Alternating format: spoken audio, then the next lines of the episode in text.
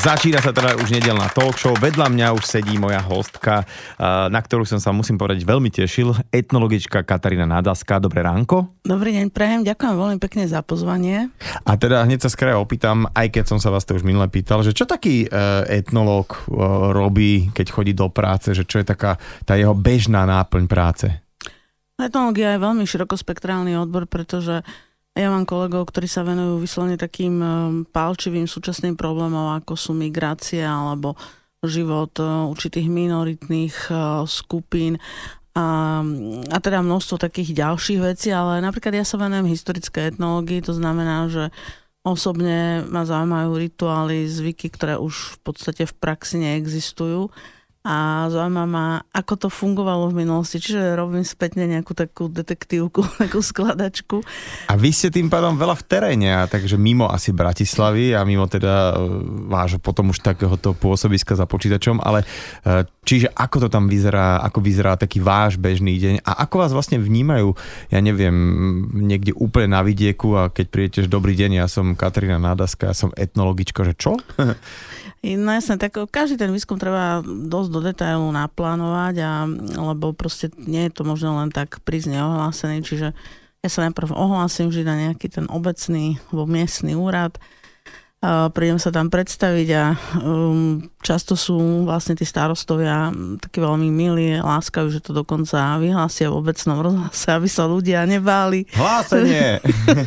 Dnes o 4:00 tu budeme mať etnologičku. A to je, vieš, také, že košky perie, potom kto zomrel a etnologičku tak, máme. No. Dobre. Ale veľmi to pomáha. No, takže proste, hej, ono ideálne by bolo vždy, keď podľa toho, aký problém človek skúma, keby aj žil v tej komunite ľudí, lebo to je úplne najlepšie. Ale samozrejme, že toho výskumníka zo začiatku berú tak nesmelo a s určitou rezervou, ale keď už chodíte dlhšie do jednej obce napríklad, tak už potom tí ľudia tak sú takí milí, strácajú zábrany a viac vám povedia, takže to je v podstate výborné. A možno niekde tak na takých svadbách sa tak bavia, že my máme tento týždeň etnologičku a vy ste už mali, že ešte nie, ako to, že sa tak môžu machrovať. A teda už viem, že máte za sebou mnoho rôznych takých projektov. Tak teraz som počul, že vám vyjde knižka, je to pravda? A keď, takže o čom bude? Áno. Ak všetko dobre pôjde, tak to o mesiac by mala vyjsť knižka, ktorá sa volá tak poeticky, že Amor diktoval a bude to kniha o takých jedlách lásky, o afrodiziakách v kultúre vôbec, aj na Slovensku. Jedlách lásky? Čo si mám po tým predstavovať? Alebo teda jedlá pre zamilovaných, aby sme to takto povedali. Čiže hej, keď ja si nájdem nejakú devu a rúču, tak ona mňa, alebo ja jej toto jedlo akože navarím, pripravím, lebo sú nejaké očakávania potom za tým? Jasné, aj tak sa to dá povedať, ale je to také prozaické, že ja som vlastne tá kniha, ona má aj takú historickú časť práve o láske ako takej a láske v dejinách a potom teda sú tam aj recepty, ktoré sú také relatívne veľmi jednoduché, lebo je to proste dané tak, aby jej každý chlapec, ktorý je zamilovaný, dokázal tú svoju milu potešiť nejakým dobrým jedlom, ktoré sa pripravuje ľahko. A tá kniha vznikla tak, že keď som chodila na výskumy, tak proste som ľuďom kládla takú jednoduchú otázku, že skúste mi podať recept nejakého jedla, ktoré by ste navarili tomu, koho najviac milujete. No a naozaj som dobre pochodila, pretože tých receptov sa mi nazhromaždilo vyše 500 a len veľmi malá časť z nich sa môže vlastne do tej knihy dať, lebo by to bolo veľmi rozsiahle. No tak ale aspoň máte materiál, aby ste mohli vydávať ďalšie možno niekedy knihy s receptami. Rozprávali sme sa o tom, že pripravujete knihu o jedle lásky a tá kniha bude urobená tak, že podľa nej si budem môcť aj ja tie jedlá navariť? Áno, dokonca sa mi podarilo nahovoriť na spoluprácu veľmi známeho šéf-kuchára, ktorý pôsobí v Bratislave, ktorý teda je naozaj známy a bol taký milý, že teda aj navaril tie vybrané jedlá.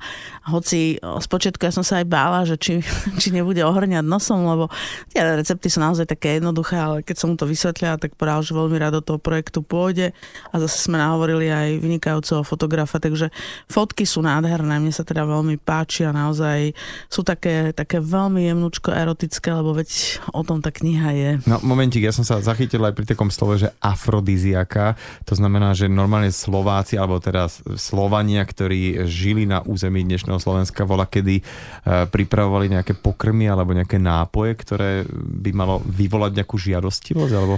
Áno, presne tak. A to ste aj vy už spomenul, že to sú práve tie jedlá a nápoje lásky, teda, ktoré sa robili s takými veľmi zvláštnymi ingredienciami. Povedzte nám jednu takú typickú slovenskú. No na prvý pohľad je to možno také akože zvláštne, ale ono to fakt malo tak byť. Povedzme, no poviem príklad, kedysi sa piekli koláče alebo pagáčiky alebo rôzne také iné pochutiny takým spôsobom, že taká deva, mohol to byť aj samozrejme mládenec, ale obyčajne tie ženy mali k tomu tak bližšie, tak si z ohambia odstrihla trochu chlpkov, spálila ich na úplný prach, na popol a trošičku, takú maličku štipôčku sa dalo do cesta, z ktorého sa povedzme robili tie pagáčiky a potom sa to ponúklo tomu mládencovi, ktorý už bol, ako sa hovorilo, že chytený. A teda ľudia sa tak dušovali, že to naozaj funguje, ale faktom je, že...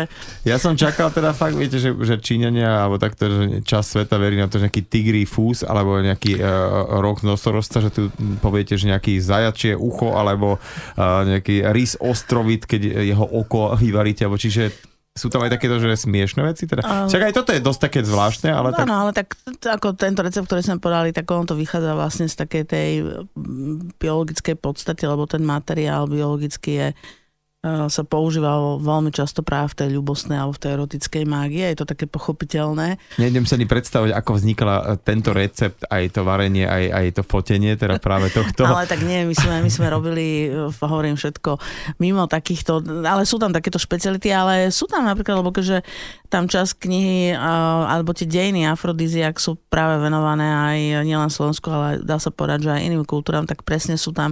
Nemyslím, že síce ten tigrý fúz, ale napríklad mimoriadne populárne v Číne, a to doteraz, a to v najluxusnejších reštauráciách, to môžem povedať aj z vlastnej skúsenosti, sú rôzne, teda tie mužské alebo zvieracie, tak by som to povedala, časti pohlavného údu a tak ďalej, to je tá mágia podobnosti, lebo vlastne keď to skonzumuje muž, tak bude veľmi silný, výkonný, presne ako povedzme nejaký jeleň, hej, alebo nejaké iné zviera. No, tak ja som si vás v podstate pôvodne sem zavolal a môžeme teda do toho nejak teraz prelnúť kvôli tomu, že všímam si čoraz viac taký trend, že hlavne mladí ľudia, alebo či sú už reštaurácie, nejaké kaviarničky, alebo nejakí farmári, či už pestujú alebo chovajú, že sa tak vracajú takým tým, oni tvrdia, tradičným a nejakým bývalým formám a niektorým aj že rastlinám, ktoré... Takže toto bude taká téma, že čo sme my tu, tí ľudia, ktorí žili na území dnešného Slovenska, teda v tom hornom Úhorsku, že čo bola taká hlavná pochutina, čo už vlastne nefunguje dnes a čo naopak sa tak vracia. Dobre, tak poďme, začneme od takých bežných tých vecí, čo sú, lebo asi chleba, sol, tým sa vítajú návštevy, takže chleba, respektíve obilniny. Aké sme používali obilniny? No a ja sa ešte opýtam, že a viete vlastne, prečo sa vítajú tie návštevy tradične po staročia práve chlebom a solou? No, popravde úplne ani neviem. No, tak a určite viete, ale tak môžeme si aj povedať, že ono to v podstate malo veľmi aj taký hlboký filozofický zmysel, pretože chlieb bol mimoriadne vzácny v minulosti, naozaj sa dorábal. Ja som tak chcel odpovedať, že v češtine to volajú, že boží dar, akože boží dar, no, takže aj... možno, že kvôli tomu, ale neviem, že či to je správne. No je to tak, keď chlieb náhodou omylom padol niekomu na zem, tak sa zodvihol, poboskal sa, hej, proste tam tá úcta k tomu chlebu bola v minulosti veľmi, veľmi silná a sol takisto. Sol to bol veľmi vzácny artikel a nakoniec o tom je aj tá krásna rozprávka Sol nad zlato. Aj v praxi to tak bolo. Sol, u nás sa napríklad v okolí Solivaru, v okolí Prešova dobývala sol, ale skôr len práve takým tým povrchovým spôsobom, nebola taká kvalitná, ale nedaleko v Poľsku, vo Vieličke to boli také tie báne, čiže tam sa dobývala naozaj veľmi kvalitná sol a tým sa obchodovalo po celej Európe. Takže tieto dve komodity, chlieb a sol... Asi sa nepoužilo na posypanie ciest. Nie, to bola veľmi kvalitná jedlá sol, samozrejme. No, takže to chcem povedať, že preto od stáročí sa hosťovi, pretože u nás to tak sa naozaj bralo, že host do domu, boh do domu, čiže ten host, aby bol uctený, tak sa mu ponúkol chlieb a sol. Krajec chleba, ktorý si posolili a zjedli, bola to veľká lahôdka a vzácnosť, pretože hovoríme o domácom chlebe, kváskovom chlebe, ktorý bol s láskou pečený. No a teda k tým obilninám, že z ktorého sa tento chlebík robí, lebo viem, že kopec už obilnín sa dnes tak menej používa, ale majú také keby nástup, že naspäť. Čím pôjdeme my hlbšie do tej histórie, tak napríklad sme sa preniesli do nejakého 13. storočí, tak tie druhy obilnín, ktoré vlastne vtedy rástli na poliach, už dnes vlastne neexistujú, lebo vyhynuli a oni potom sa, napríklad kopšanica a tie, ktoré my poznáme dnes, tak tie sa už vyšľachtili, sú proste šľachtené, ale to pôvodne to boli už nám také neznáme druhy, ale teda môžeme si konkrétne povedať o niektorých, ktoré sa už veľmi málo pestujú a pritom v minulosti boli teda mimoriadne obľúbené. Tak skúsme napríklad cirok.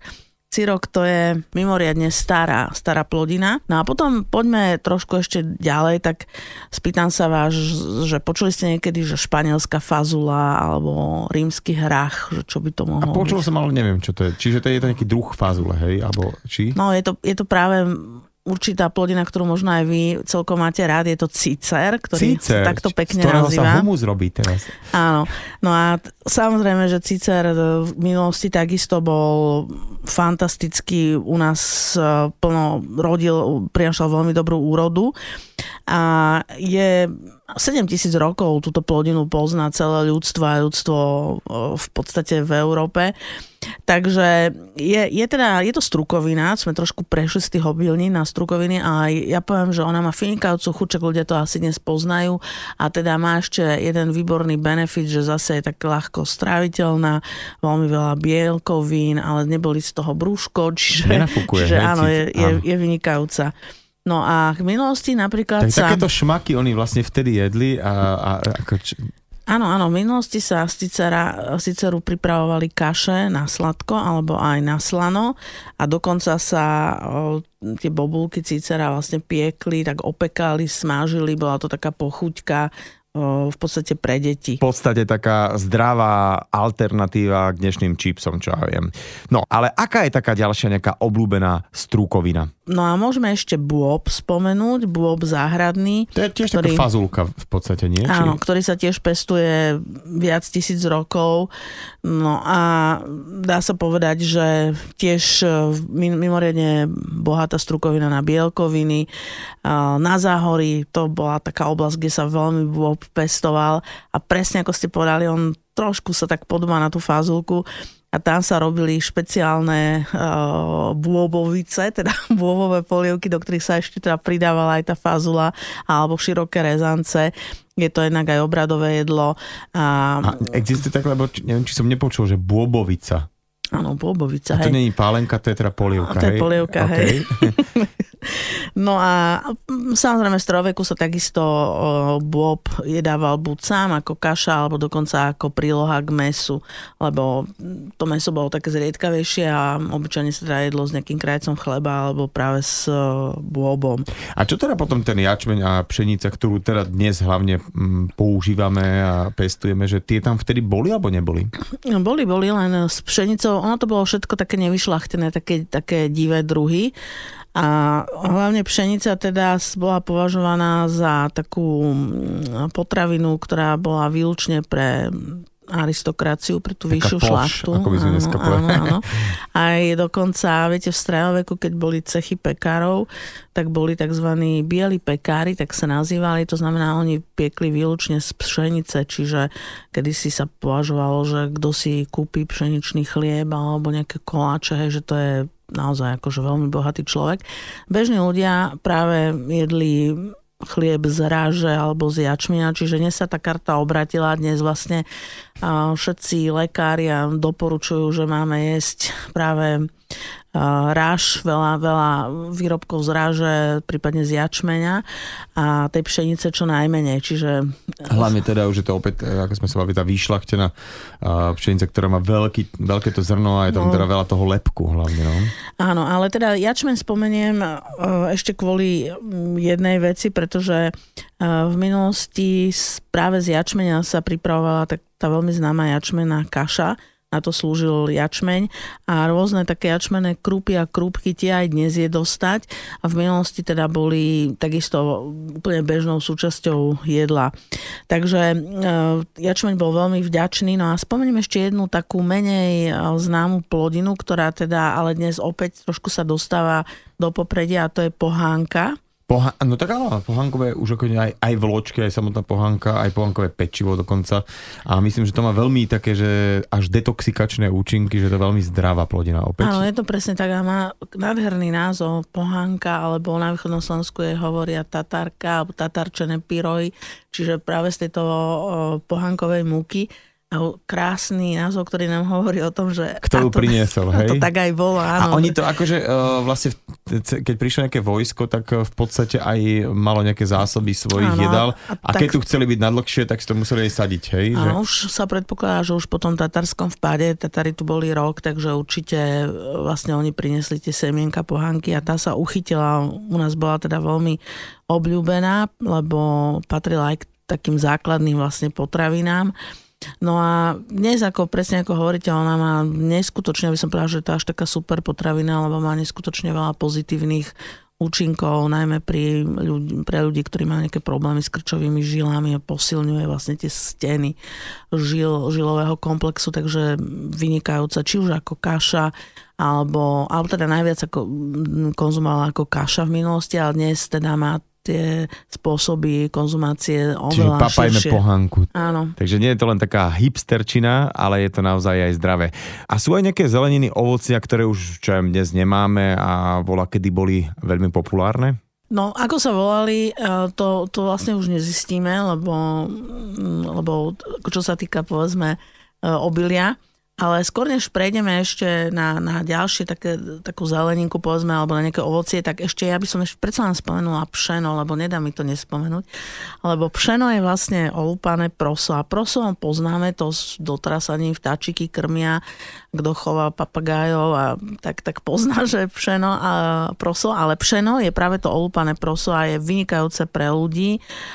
Pšenová kaša, násladko, naslano, geniálna vec, kedy si základ potravy. Dnes je to skôr naozaj, že len nejaká taká pochuťka pre ľudí, čo navštevujú bioobchody a malo by sa to zmeniť. No a teraz teda poďme na niektoré také zaujímavé druhy, dajme tomu práve ovocia. Lebo viete, ako kedysi sa pestovali, ako sa stále dnes hovorí, že teda robíme z lokálnych surovín, ktoré sú vypestované a sezónne potraviny. A dnes sa k tomu vracíme ako takému modernému sloganu, ale ono kedysi to bola úplne... Ani inak nešlo. Presne podstate, tak. Hoci nemôžeme povedať, že by obchod neprekvital, ale tie obchodné cesty aj cez naše územie od Jantarovej, cez Česku. Ale asi nevozili zo Španielska paradajky sem, alebo nejaké takéto veci. S čím sa tak v rámci nejakého toho gastra, ak by som to nazval, obchodovalo v tých časoch? No, ako sme spomínali, potom z nášho územia sa vyvážal med, medovina. To bola takisto vzácna komodita. Čo sa muselo importovať akože vyložené, čo sme nemali a bolo to treba možno aj zďaleka nosiť? Bolo to korenie, ktoré sa dovážalo, také luxusné, ale to bolo napríklad bežný človek, povedzme ešte v 19. storočí sa snažil, a najmä u tých rolníkov to bol problém, oni mali málo peňazí, tam ani nebolo možné odkiaľ nejak veľa peňazí, keď predali krávku alebo keď sa otelilo teliatko, tak vtedy, ak ho predali. A snažili sa pravú vanilku, samozrejme, iná ani v tom čase nebola, čiže vanilkový strúk, aby potom na tie Vianoce krásne to všetko závaňalo, to pečivo, takže to si tak mohol ten chudobnejší človek dovoliť, ale samozrejme šľachta bola na tom ináč a teda ten obchod prekvital aj v minulosti, ale napriek tomu ten, dá sa povedať, že taký zdravý sedliacky rozum hovoril o tom, že a to sa týkalo najmä pre bežných ľudí, že teda sa várili z lokálnych surovín a sezónne sezónne potraviny. Ako sa to potom riešilo s nejakým skladovaním potravín? Lebo jar, leto, jeseň asi tomu veľmi nenahrávala? No samozrejme, veď nemali žiadne také vychytávky ako mrázničky, chladničky a teda bolo to celkom zaujímavé. Môžeme zborať pár takých zaujímavostí. Na našom území bol obyčajne dvojpriestorový dom, čiže bola jedna taká multifunkčná miestnosť. Dneska by sme fakt povedali, že to bola spálňa, kuchyňa, obývačka, všetko naraz. Tam sa kúrilo, deti spali na prípecku, proste jedlo sa tam. A potom bola druhá menšia miestnosť, ktorá sa tak nazývala, že komórka, tam sa obyčajne nekúrilo. Keďže tam bola dláška len udupaná hlina, tak to slúžilo ako aj, aby sa tam dávali potraviny po zme. Dnes sa tam vyňahá podlahové kúrenie v takej miestnosti, aby sa tam lepšie skladovalo. V čase, keď mala tá rodina nejaké slobodné dievča, tak práve ona tam v lete nocovávala, z toho sú tie krásne piesne, takže... Šuhajček prišiel do komórky presne. A tak... Tak aha. Je to naozaj pravda, lebo tak to aj fungovalo. No a druhý spôsob bol potom napríklad taký, že v tých domoch, kde mali studne, čo sa v minulosti snažili, aby každý dom mal, gazdovský dvor mal nejakú tú svoju studňu, tak tam je vždy taká reťaz a nejaké okované vedro, ktorým sa tá voda z tej studne vyberá. A oni do toho vedra dali tie potraviny, ktoré boli vzácne a nemali sa skaziť, hlavne v lete, keď teda bývalo aj v noci teplo. A ten rumpál sa spustil tak tesne nad vodu, poriadne sa zaistil, aby sa to náhodou neprevrátilo. A teda to bolo takto prírodné chladenie. Treba uznať, že to boli naozaj tí veľkí výmyselníci, naši predkovia. Ale ja som kdesi počul, že veľmi sa voda zo studní ani nepila, skôr sa využívala na varenie, pretože naši predkovia veľmi vodu ani nepili. Čo je na tom vlastne pravdy a čo vlastne teda pili naši predkovia? Aby sa boli takí spravodliví, tak samozrejme tie lokálne studničky, o ktorých domáci vedeli, to keď sa pracovalo na poli alebo sa kosili lúky, tak isté, že z toho prámenia tam bola naozaj taká úcta, že vždy na jar slobodní mládenci išli, vyčistili ten prámeň, opravili, striežku tam dali, čiže takým studničkám sa dôverovalo, takým studničkám sa dokonca pripisovala aj rôzna taká pozitívna, až čarovná moc a z tej sa teda pilo. Ale keď ideme zasa hlbšie do minulosti, tak mnohé morové choroby a cholera. Nakoniec to vieme aj jedno z takých posledných východoslovenské povstanie, ktoré bolo v 19. storočí, tak v podstate vypuklo preto, lebo voda bola nakazená, respektíve, že hygiena nebola dodržená. Naozaj tam bola morová nákaza a teda akože úrady, alebo teda páni, ako to ľudia nazývali. Úrady jednoducho sa snažili dezinfikovať tie studne tým, že tam liali hasené vápno a teda, aby sa tá nákaza nerozširovala. Ľudia to brali, že sa tam leje proste jed a že páni trávia studne a tým chcú zlikvidovať ľudia. To bola jeden z tých podnetov, prečo to povstanie potom vlastne vypuklo. Čiže chcel som sa dostať k tej téme toho trávičstva.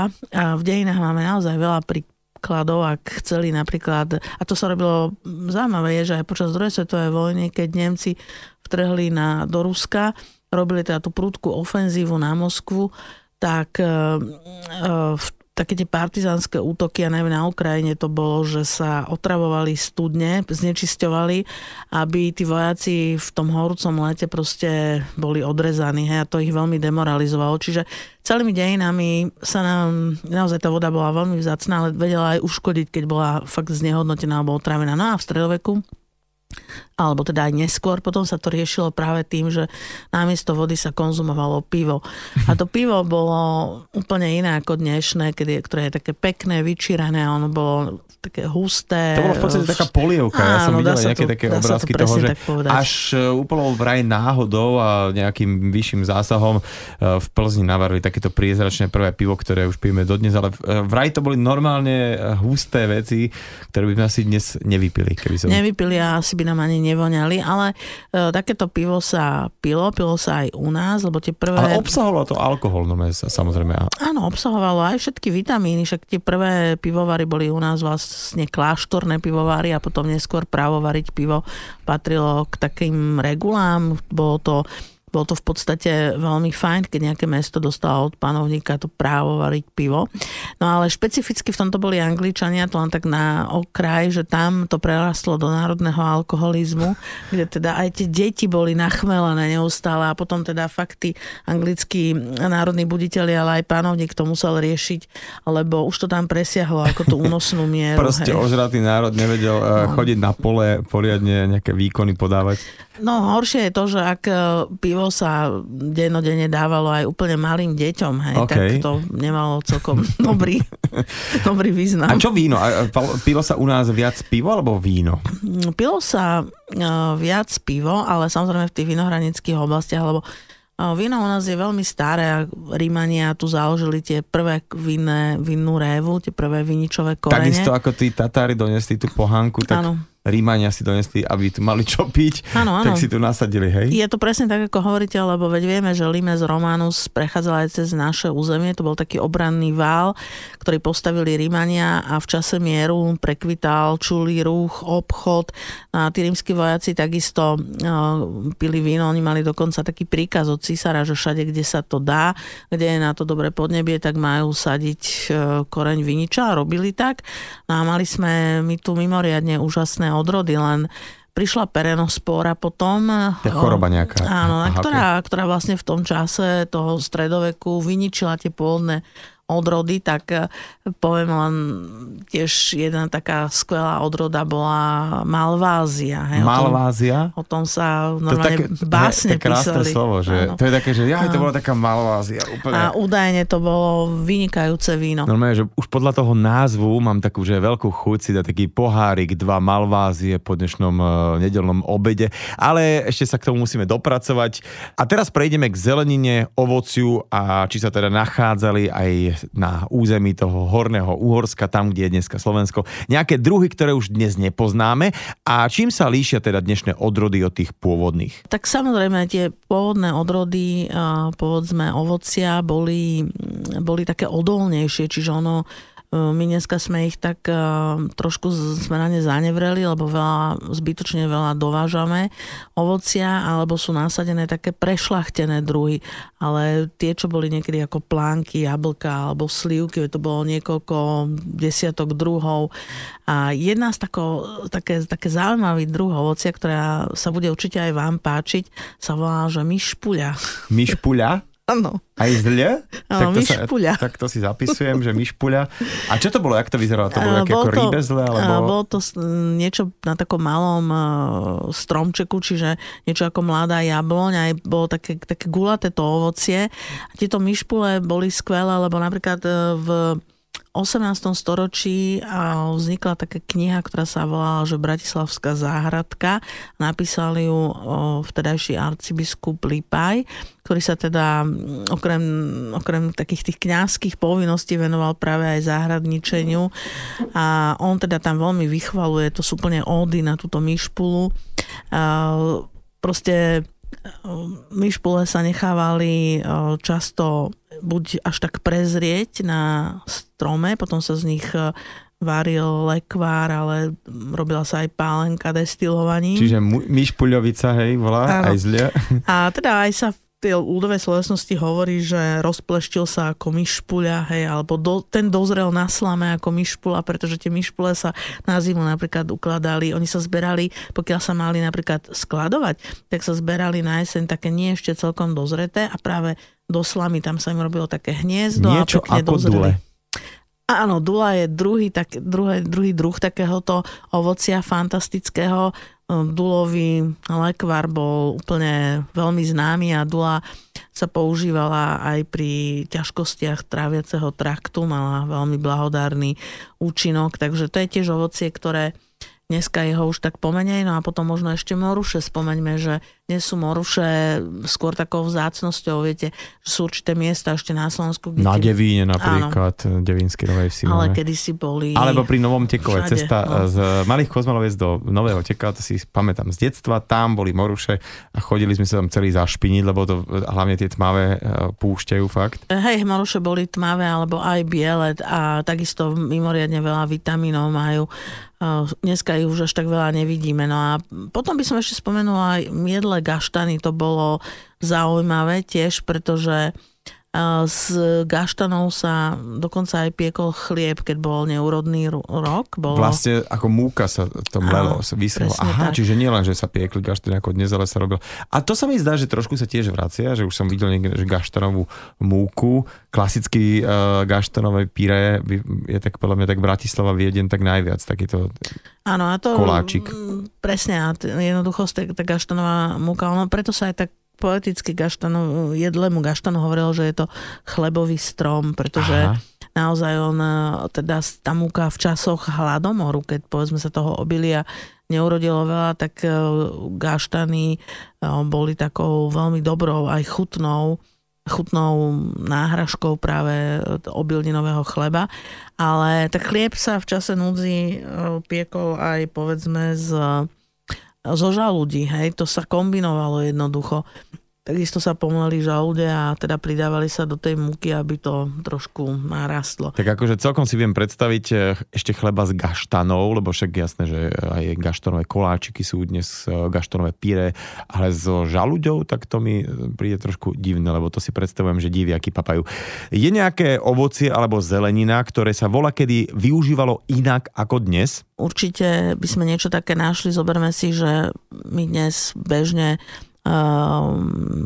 do polievky dávame takú pre nás už klasickú zeleninu, ako je mrkva, petržlen, pašternák a neviem, zeler, ale v minulosti ona, napríklad tá mrkva siata je veľmi stará, čiže tu poznali pomaly ľudia tiež v neolite, ale ešte v stredoveku, a nie v stredoveku, čo v podstate začiatkom 20. storočia v niektorých lokalitách na Zemplíne alebo aj na východnom Above sa mrkva nedávala vôbec do polievky, ale v stredoveku mala úplne inú funkciu. Ona sa sušila a strúhala sa namiesto cukru, lebo cukor nebol známy. Ja som teraz čakal, čiže to bolo, hej, vlastne mrkva je sladká a dokonca sa robia mrkové koláče priamo z mrkvy, takže že to sa vysušilo a bolo to miesto cukru. Keď bolo treba, keď sa piekol koláč, tak sa vlastne nastrúhala mrkva. A tak opäť sa taká zdravá alternatíva k takému rafinovanému cukru. V podstate my, čo sme aj spomínali, lebo teda samozrejme na Slovensku bolo veľmi veľa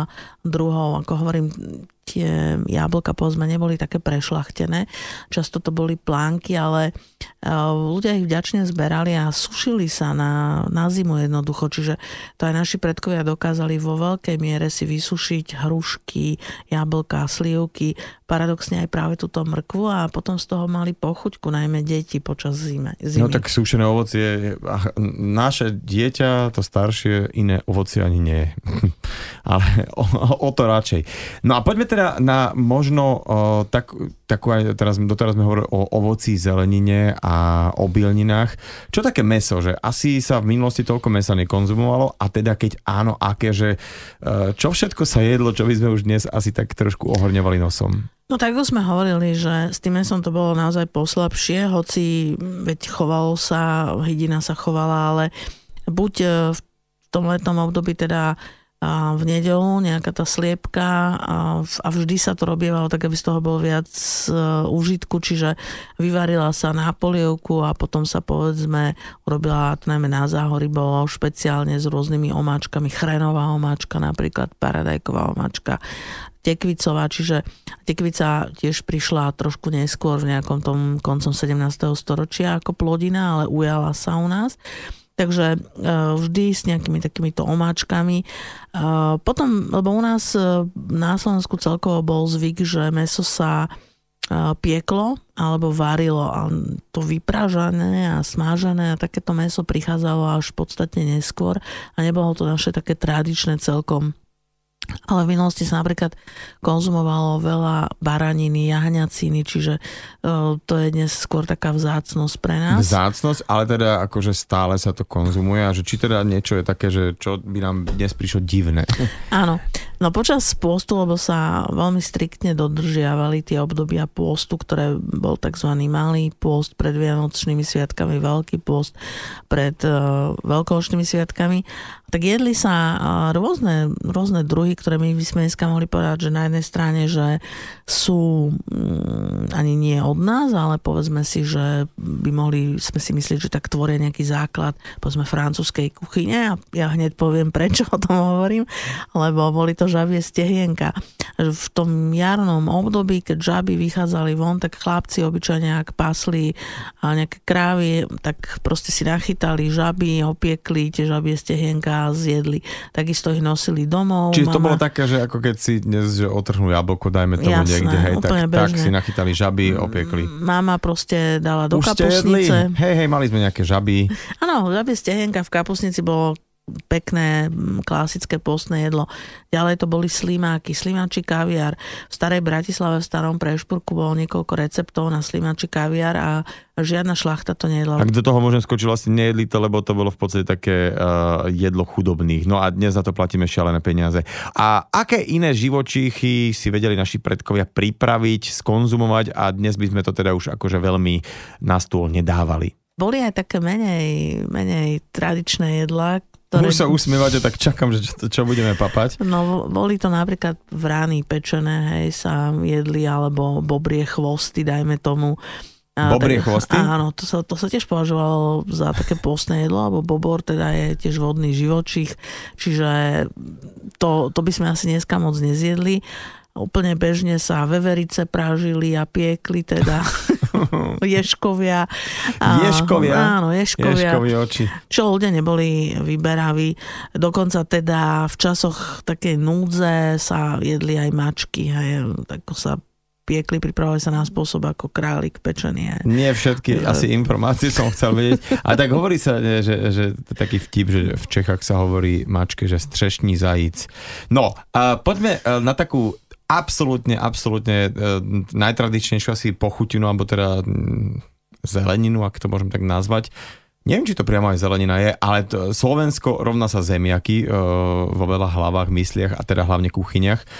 Zemiak, to viem z dejepisu, že pochádza z Ameriky. A ako sa dostal na Slovensku, lebo tu teda nebola nejaká to pôvodná plodina a nejakú takú históriu zemiaku, keby ste nám dali v kocke. Áno, zemiak, dneska my poznáme dokonca aj zemiakový chlebík, čiže on má veľmi širokospektrálne využitie v tej kuchyni a strašne veľa receptov máme, kde jednou z tých hlavných zložiek je zemiak a dokonca ja to teda poviem, tak kedy si zlé jazyky hovorili, aj sa tak tradovalo, lebo v minulosti cez zimu boli dve tie hlavné také zložky potravy a to boli zemiaky a kyslá kapusta a teda sa pýtali, že no tak čo máte na raňajky, tak zemiaky s kyslou kapustou a čo na obed, kyslú kapustu so zemiakmi a čo na večeru, no to čo zostalo z obeda. Čiže naozaj ono, ale tam práve bolo vidieť aj tú vynaliezavosť tých slovenských gazdiniek, že dokázali z týchto dvoch takých základných potravín to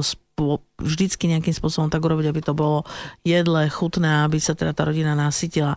No a ako to bolo so zemiakmi? Veľmi zaujímavá história, pretože pôvodne Slovensko, teda Slováci, patríme k tým slovanským kmeňom, to znamená, že boli rolníci, ktorí sa živili práve tou hlavnou plodinou, ako sme hovorili, pšenica pomenej, ale najmä... Obilniny teda áno, a strukoviny. Hej. Áno. Kapusta, no aby sme ešte teda nezabudli. Tak, tá prišla tiež trošku neskôr, no ale teda tie obilniny. No ale stávalo sa, viete, že prišlo pred žatvou nejaká lokálna búrka, krupovitie, kedy si sa kosilo ručne kosou, to znamená, že ako náhle to obilie bolo zbité, ono sa už po takej ťažkej búrke nepostavilo, hlavne ak tie kalásky boli plné, že to bolo pred žatvou. Čiže vedela výjsť úroda na vnívoč a tým pádom bol problém, že jasné, nebolo z čoho toho chleba piesť. Keď sa to stalo 2-3 krát za sebou, tak bol plný hladomor.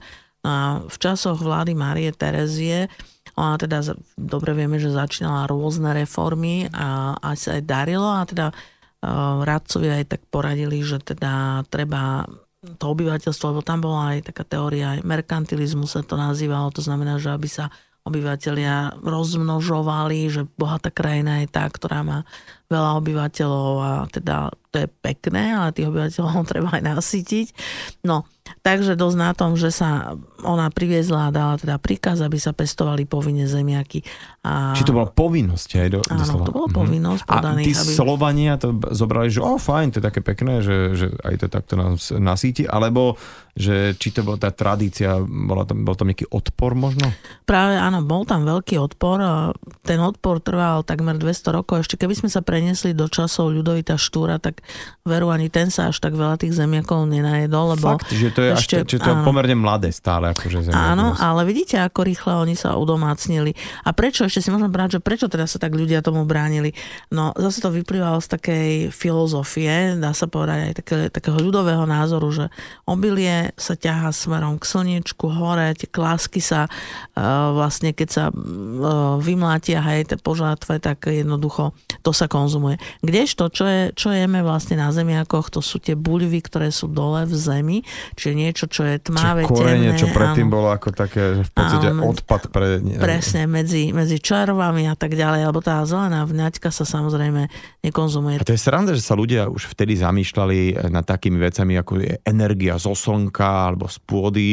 Dnes by ste povedali, že to je nejaký slnečkár alebo hypisak a to sa vždy robilo. Ale poďme teda cez zemiaky premostiť na naše také typické, až niektorí to tvrdia, že národné jedlo, brinzové halušky. Tak ako sa k nám dostala brinza a ako vznikli brinzové halušky? No v 17. storočí, zase sa musíme vrátiť takto do histórie, šľachta mala taký jeden z prvých takých podnikateľských plánov, dneska by sme to tak moderne povedali. Developerský. Áno. Tie lúky a pasienky také podhorské, ako máme Liptov, tak tie boli samozrejme pánske a podaní mali povinnosť ich chodiť kosiť. Tam rastla tráva, to sa kosilo, z toho sa sušilo seno a vlastne to bola poživeň pre zvieratka na zimu. No ale bolo to málo efektívne, fyzicky veľmi náročné, potom tí poddaní nevládali teda robiť iné veci. Takže šľachta rozmýšľala, že ako to zúročiť. A nápad bol taký, že zavolali Valachov. Valachsi boli pastieri, ktorí mali špeciálny druh ovce. Odkiaľ vlastne boli Valachsi? Áno, prišli z územia dnešného Rumunska, Srbska, čiže vlastne z Balkánu. A išlo tam ani nie tak o tých pastierov, ako práve o tú Valašku, o tú ovcu, ktorá teda bolo také plemeno, ktoré bolo úžasné v tom, že ona mala samozrejme tú srst takú veľmi hustú a vydržala aj nejakú zimu, dá sa povedať, takže... Aj bola asi taká, že neviem, taká outdoorovejšia, offroadovejšia, že vedela tak sa štverať. Hej, presne, nerobilo to problém. Takže prišli Valasi, prišla tým celá jedna kultúra, takzvaná valská kultúra, čiže pastierská kultúra, oni mali svoj životný štýl, svoje piesne, svoje tance, svoje zvyky, svoj spôsob obliekania a vlastne sa usídlili, dá sa povedať, že ako sme spomínali Liptov, potom čiastočne až tá Horná Orava, úplne Horné Kysuce a Smerova alebo osídlili smerom aj potom na územie dnešnej Moravy. Okrem toho, že teda pásli tieto stáda, tak vlastne robili aj pre zemepánov také služby, napríklad strážili hranice a podobne.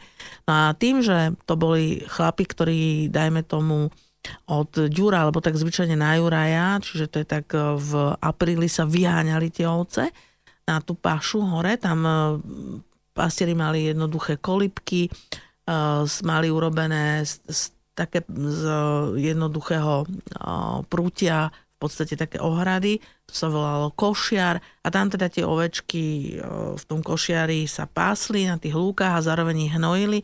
Keď to vypásli, košiar sa preniesol ďalej a zase, čiže tento spôsob sa nazýval košarovanie. No a bolo to naozaj veľmi výhodné. No, také mobilné. Áno, pretože samozrejme tá tráva sa krásne zužitkovala, ešte sa to vždy pohnojilo, ovce sa dojili dvakrát denne, robil sa sír. No ale tí Valasi, ktorí prišli, tak oni vlastne, ako sme spomínali, že mali svoju kultúru, svoj spôsob stravovania a oni, aj to etymológia toho slova brindza, vlastne je rumúnska, pretože brindza bol u nich ovčí syr. A ten sa natlačal do ovčích čriev Bolo to, dneska nám by to veľmi nechutilo, lebo jednak to trošku už nemalo takú príjemnú vôňu a chuť, bola taká štiplavá, veľmi tuhá, hej, čiže ona sa vyslovene musela ako krájať ako tuhý syr. Ale my, Slováci, sme predsa len v niečom prvý, čo sa týkalo brinze, pretože prvá brinziareň bola vlastne u nás v okolí Zvolená a vlastne totálne s napätím som teraz, že predsa len teda brinze naozaj, že u nás na Slovensku. Ale u nás na Slovensku bola, ako ste správne povedali, bola modifikovaná, bola vylepšená, pretože v tej brinziarni sa tá brinza pekne pomlela, rozdrvila a vlastne mala oveľa lepšiu chuť. Hej? Aj konzistenciu. Aj teda konzistenciu. A potom aj keď sa vyvážali, lebo tie naše uhorská brinza sa teda vyvážala aj do Ameriky, ale nedávala sa už do ovčích čriev, ale dávala sa do drevených geletiek, do takých súdkov a vlastne tým, že sa tam dávala sol, tak sa to zakonzervovalo. Čiže viac menej tá brinza, ktorá bola upravovaná v tých našich brinziarniach, tak mala už chuť aj konzistenciu, tak ako ju dnes poznáme. Takže dalo by sa povedať, že my tu, tí ľudia, ktorí žili na území dnešného Slovenska, v Hornom Uhorsku, my sme vlastne updateli tú brinzu, ktorú doniesli tí Rumuni, takže už to chápem. Ale poďme na tie brinzové halušky. Tiež je to taký ten prípad, že tí naši predkovia už z tých zemiakov vedeli robiť 100 spôsobov rôznych jedál a prišli halušky a zrazu bola brinza, tak šup to na ňu, zmiešali a hotovo? Presne tak toto bolo, lenže chcem tým povedať to, že to bolo úzko lokálne jedlo práve v tých oblastiach podhorských, lebo brinza, teda tam ju poznali. A ešte, začiatkom 20. storočia, keby sme išli na Záhorie, alebo do Podunajska, alebo do okolia Košic, tak tam akože o brinzových haluškách nikto ani nechýroval, pretože nemali dôvod, prečo. Ako sa to rozšírilo tým bavím? Až teda, že keď sme začali jazdiť po motorestoch, alebo... Áno, presne tak. Ale počkaj, nie, naozaj? Áno, vážne. Čiže do ktorého roku, dajme tomu, že to brinzové halušky? Po roku 1945 sa veľmi rozvíja, samozrejme, aj cesta sieť, hej, a stávajú sa... Kedy si to boli také, že zájazdné hostince, proste pre tie kone, kde sa prepriahali a tí pohoniči si tam oddychli a po 45. postupne to čo to hradilo, ako sa to volalo, motoresty, salaše, hej, a tak ďalej. Čiže ja som myslel, že brinzové halušky majú takže akože z takých 150 rokov akože všade. Čiže nie, to bola lokálna vec a až teda... Áno, a s tým moderným rozvojom cestovného ruchu, keďže tá príprava tých halušiek nie je nejaká komplikovaná a je to tým, že tá brinza naozaj aj chvíľku vydrží, nepokazí sa hneď, takže vlastne sa to bralo ako... V každom motoreste ste mali nejaké také niekde lepšie, niekde horšie brinzové halušky. No a už sa tak hovorilo, ideme na brinzáky a tým pádom sa to aj začalo tak rozprávať, že brinzové halušky sú naše národné jedlo.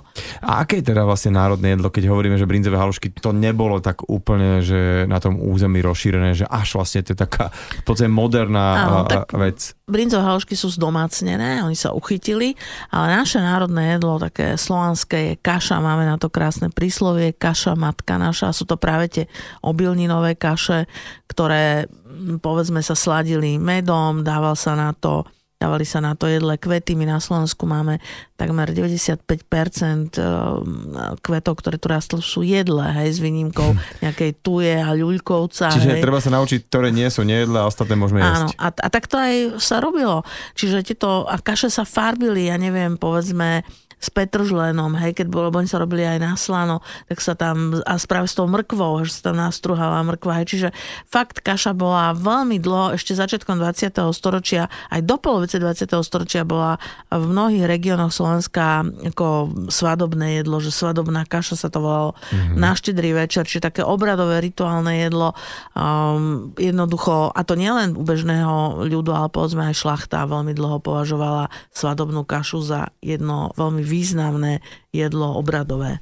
Je ešte, keď ste hovorili o tých kvetoch, napríklad nejaká iná rastlina alebo niečo, čo sa tak hojnejšie využívalo ako dnes? Áno, samozrejme, takých rastlín by sme našli veľa, ale môžeme spomenúť to, čo my nespovažujeme ako burínu, a to je žihlava, aha, ktorá sa využívala. Jednak dievčatá sa pravidelne si umývali v žihlave vlasy, aby mali krásne leskle. A my dnes vieme, že naozaj ono to aj má význam, že tie vlasy menej padajú, ale zo žihlavy sa hlavne na jar sa zberala čerstva a varili sa polievky, prívárky. Čiže... Zo žihlavy? Áno, zo žihlavy. A z mnohých ďalších takých rastliniek, ktoré vlastne hneď ako prvé vykúkajú na jar, lebo ľudia, predsa len tá kyselá kapusta je síce super potravina, ale už keď ju jete, viete, pol roka, tak už má človek chuť aj na niečo iné. Asi. No musím povedať, že zase som sa opäť niečo naučil. Minimálne som si zapísal slova ako myšpuľa, malvázia. Nebudem spomínať tie veveričky a ješkov a tieto ostatné veci, ktoré naši predkovia jedli, ale veľmi, veľmi pekne ďakujem za váš čas a už teraz si sľúbme, že sa musíme stretnúť niekedy o pár nejakých týždňov, mesiacov na rozobratie tých vašich receptov lásky a tie slovenské afrodiziaka a tak ďalej a tak ďalej. Ďakujem veľmi pekne ešte raz. Ja ďakujem veľmi pekne za pozvanie a teším sa teda na stretnutie zase na budúce. Nedeľná talk show so Šarkanom.